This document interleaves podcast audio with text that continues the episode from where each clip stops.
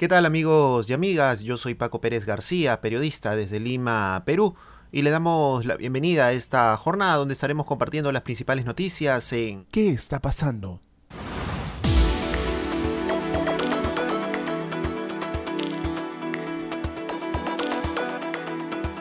Y estas son las principales noticias de la jornada. Anuncian que el presidente Pedro Castillo entregará lista de visitantes en Casa de Breña. Empresario que ganó licitación con Provías Nacional pagó coima ex gobernador regional de Cajamarca, Gregorio Santos. Cae narcoterrorista que participó en la matanza en Vizcatán previo a la segunda vuelta electoral. Vamos al desarrollo de las principales noticias aquí en ¿Qué está pasando? En la víspera, la presidenta del Consejo de Ministros, Mirta Vázquez, brindó una serie de declaraciones e hizo varios anuncios con relación a la situación actual que se vive en el país. Entre otros de los temas, también tuvo un momento para hablar sobre esta situación generada por la denuncia periodística respecto a las visitas que han llegado, que llegaron hasta la casa ubicada en el distrito de Breña, donde también habría llegado el presidente de la República, Pedro Castillo y según la cual se habría reunido pues con eh, representantes de una empresa que había obtenido luego de estas reuniones una licitación con Provías Nacional. Al respecto, la jefa del gabinete ministerial anunció que sobre esta denuncia pública eh, va a hacer que el presidente Pedro Castillo presente el listado de los visitantes en eh, la casa de Breña. La titular del Consejo de Ministros ha anunciado que en una reunión del Consejo de Ministros el mandatario ha, señalado que en estas reuniones no abordó temas gubernamentales y que ha adelantado que también va a colaborar con las investigaciones y entregará la lista de los visitantes. Cabe recordar que hasta el momento ya se ha abierto una investigación fiscal en donde se estará pues eh, viendo cuáles son las acciones que, que, se han tomado en estas reuniones. Se va a investigar también a la representante de la empresa del consorcio que ganó eh, esta licitación en Provías Nacional, Karelin López. Al respecto también el ministro de Transportes y Comunicaciones, el Ministerio de Transportes y Comunicaciones en realidad, ha solicitado a la Contraloría investigar esta licitación que se otorgó al consorcio Puente Tarata 3, vinculado con la eh, empresaria, con la lobista, la gestora de intereses Karelin López. Esto es lo que se ha eh, señalado también tras esta sesión en el gabinete del Consejo de Ministros. Se va a dar este avance, este paso, que según ha señalado Mirta Vázquez será importante para poder descartar cualquier tipo de irregularidad realizada durante estas reuniones en la Casa de Breña. Mientras tanto, en el Congreso de la República ya se afilan los cuchillos para que el presidente pueda asistir a responder o en todo caso a tratar de defenderse de estas acusaciones, aunque el tema de las visitas en la casa de Breña no ha sido incluido en la moción de vacancia presentada por la congresista y tercera vicepresidenta del Congreso, Patricia Chirinos. Así que, en todo caso, Castillo, si va a responder, irá a responder por los errores en la designación de los ministros, por las acusaciones de filosenderista, por el tema de la restitución de las relaciones con, la, con el país de con Venezuela, ¿no es cierto? que consideran los congresistas eh, no debe darse esta, eh, esta nueva forma de relación con un país que, como todos sabemos, está siendo gobernado bajo la dictadura de Nicolás Maduro. Estaremos atentos entonces a ver qué pasa en el Congreso de la República con esta situación. Y a propósito de la licitación que ganó esta empresa, el consorcio Puente Tarata 3, Luis Pasapera es uno de los integrantes de este eh, consorcio y precisamente eh, en el juicio que se seguía al ex gobernador regional Gregorio Santos, según información que ha publicado el diario La República, Luis eh, Pasapera habría confesado o había declarado en medio de este proceso judicial que le pagó una serie de sobornos al gobernador regional de aquel entonces de Cajamarca, el señor Gregorio Santos, para ganar el contrato de una obra pública. Este empresario Luis Pasapera Adriansen, quien declaró en el juicio contra el gobernador regional Gregorio Santos, es el mismo que lidera el consorcio que finalmente obtuvo la buena pro por este proyecto de 232 millones y medio de, de soles el último 19 de octubre. Junto con sus hermanos Marco Antonio, Héctor Severo, George Peter y Gilmar Egberto, Luis Pasapera Adriansen es dueño de la constructora Termirex, que forma parte de este consorcio Puente Tarata 3 que obtuvo el 19 de octubre la licitación para construir un puente vehicular sobre el río Guayaga en la provincia Mariscal Cáceres en la región San Martín. Pasapera habría eh, llegado junto con otras personas, incluida Karelin López Arredondo, eh, que es asesora precisamente de esta empresa. Eh, llegó hasta la sede de Provías Nacional el 13 de septiembre. Este, este local que se encuentra frente a la sede del Ministerio de Transportes y Comunicaciones. Termirex y Karenin López han negado mantener vínculos contractuales, sin embargo el registro de la visita del 13 de septiembre demuestran que ambos eh, llegaron juntos y participaron de una reunión en la sede de Provías Nacional.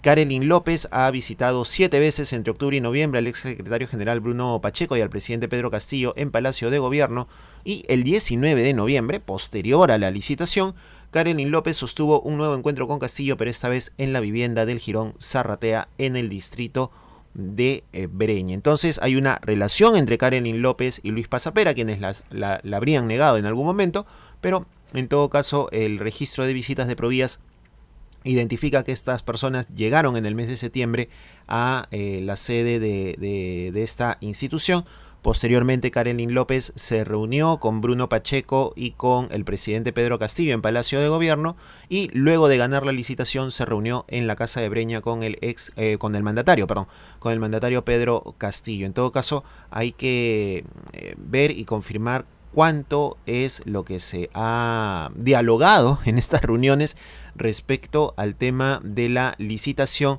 y si había o no conocimiento por parte de la empresa Termirex como para bajar su precio a tan solamente 27 céntimos menos de, la, eh, de su más cercano competidor, el consorcio Guayabamba. Según lo que declaró Luis Pasapera, esto a propósito de la coima que le pagó a Gregorio Santos, fue para que le diera la buena pro a la brasileña constructora Aterpa. En un principio Pasapera se presentó con su propia compañía, dice el diario La República, pero no alcanzó los requisitos técnicos y le cedió la oportunidad a la constructora Aterpa.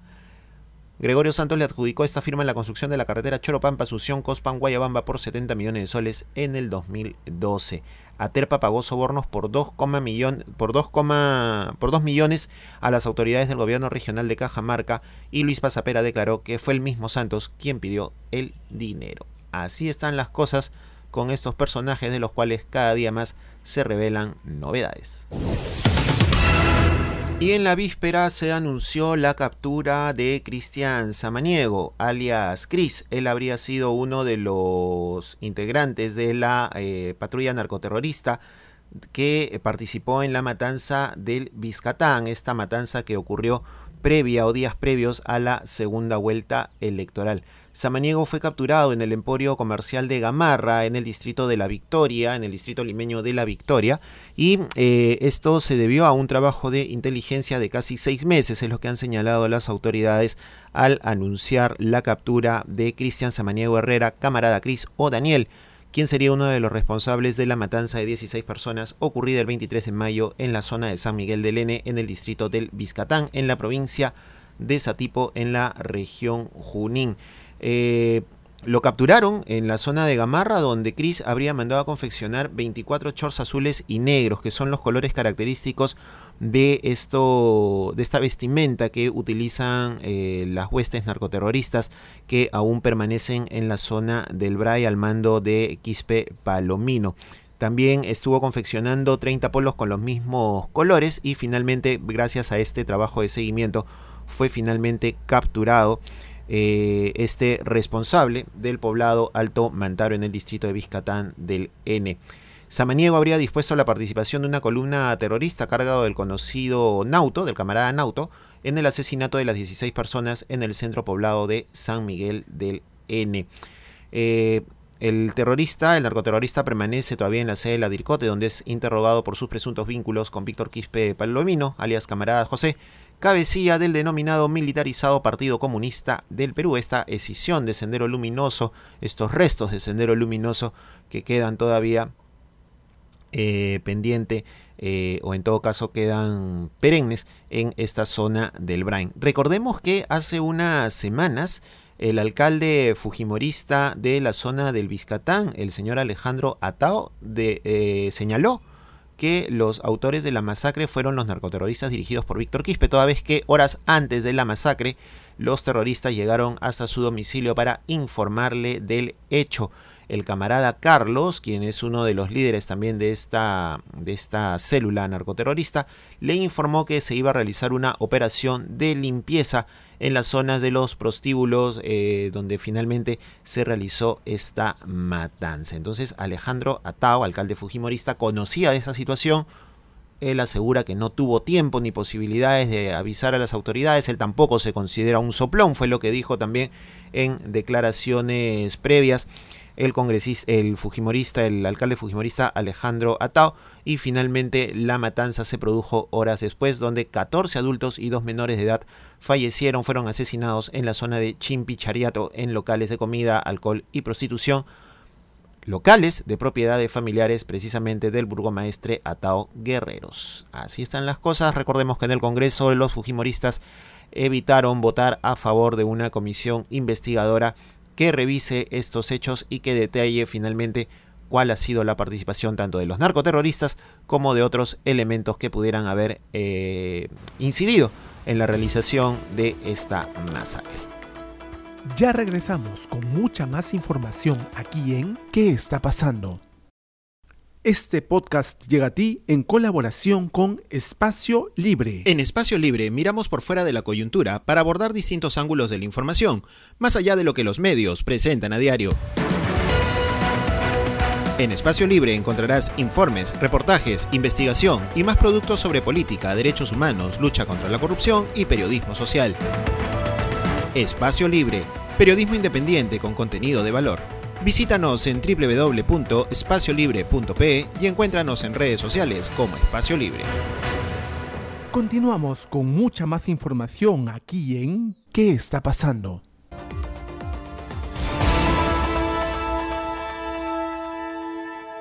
¿Qué está pasando en la economía?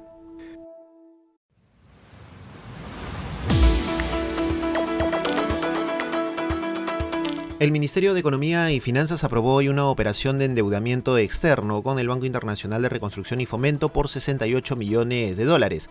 La cancelación de dicha operación es mediante 15 cuotas semestrales y consecutivas. La Dirección General de Promoción y Sostenibilidad del Ministerio de Energía y Minas indicó que la macroregión sur presenta una cartera de 21 proyectos en ejecución, con una inversión conjunta de 26.170 millones de dólares, lo que representa el 49.2% del total nacional. El fondo Mi Vivienda, adscrito al Ministerio de Vivienda, Construcción y Saneamiento y el Banco de Desarrollo Alemán suscribieron un nuevo contrato de préstamo por 70 millones de euros. El banco, que trabaja por encargo del gobierno alemán, canaliza estos recursos como parte de una línea de crédito conjunta con la Agencia Francesa para el Desarrollo, otorgada al Fondo Mi Vivienda por un total de 150 millones de euros a 10 años. ¿Qué está pasando en las regiones? En Cajamarca, un total de 35 proyectos de agua potable y saneamiento y de mejoramiento de barrios se ejecutarán en la región gracias a la transferencia de recursos que como parte del plan de reactivación por inversión pública Perú en Marcha, impulsa el Ministerio de Vivienda, Construcción y Saneamiento. En La Libertad, desde la segunda semana de noviembre, se han registrado 157 hospitalizados por COVID-19, casi el doble de los 80 que se contaban hasta el 8 de octubre, informó el gobernador regional Manuel Yempen, quien mostró preocupación por el incremento de estas cifras durante la reunión del Comando Regional COVID-19. En Junín, dos de los 13 presuntos integrantes de la organización criminal Los Gestores fueron capturados en las ciudades de Huancayo y Jauja por agentes de la División de Investigación de Delitos de Alta Complejidad y la Policía Anticorrupción de Funcionarios de dicha región. ¿Qué está pasando en el mundo? En Estados Unidos se exigirá a partir de la próxima semana a todos los viajeros extranjeros que quieran entrar al país que presenten un test negativo de COVID-19 realizado el día anterior de la salida y que estén vacunados, informó la Casa Blanca. En Italia se comenzará a vacunar contra la COVID a los niños entre 5 y 11 años de edad a partir del próximo 16 de diciembre, cuando se inicia la distribución de la, del primer millón y medio de dosis pediátricas programadas, según informó la oficina del comisario especial designado por el gobierno para gestionar la pandemia. Desde Suiza, la Organización Mundial de la Salud recomendó que las personas con riesgo de contraer el coronavirus, incluidas las mayores de 60 años, eviten viajar tras la aparición de la nueva variante Omicron considerada preocupante a nivel global. COVID-19 en el Perú. Y la sala situacional de la COVID-19 del Ministerio de Salud informa que hasta las 22 horas del 30 de noviembre se han producido 18 fallecidos, una cifra un poco más baja que el día anterior. 70 altas hospitalarias y 817 casos confirmados en las últimas 24 horas. En total, en estos casi dos años de pandemia, el número de fallecidos se ha incrementado a 201.209 personas, mientras que 2.218.490 personas han sido dadas de alta.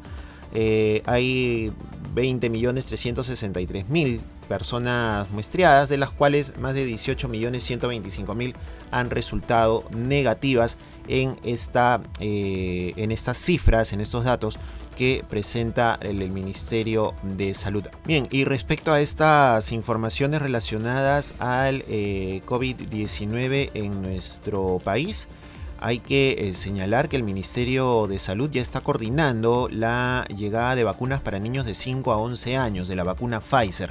Recordemos que actualmente la base mínima para la vacunación, la base mínima de edad para la vacunación es eh, con niños a partir de los 12 años de edad. Los niños con los 12 años cumplidos en esta, hasta este mes de, de diciembre ya pueden proceder a vacunarse en cualquiera de los centros de vacunación. Gabriela Jiménez, directora de inmunizaciones del Ministerio de Salud, ha señalado que el Perú ya está coordinando y negociando con el laboratorio estadounidense Pfizer para la adquisición de vacunas de, para niños de 5 a 11 años de edad. Para el próximo mes de enero, ha señalado la funcionaria del Ministerio de Salud, debería estarse iniciando ya el proceso de vacunación para este sector de la población infantil. Recuerden que a partir de los 12 años ya se puede acudir a los centros de vacunación para eh, poder recibir su vacuna contra la COVID-19 y que los mayores de 18 cuya última dosis haya sido eh, aplicada hace 5 meses ya pueden asistir también para su tercera dosis de refuerzo. Sobre todo las personas, los adultos mayores deben ser considerados como prioridad para esta tercera dosis de refuerzo. Recordar también que a partir del 10 de diciembre se va a exigir para los mayores de 18 años de edad el carnet de vacunación con las dos dosis para ingresar a lugares públicos, sobre todo a lugares públicos que se encuentren cerrados, tipo cines, teatros, centros comerciales y emporios comerciales donde también se va a necesitar obligatoriamente esta, eh, este documento.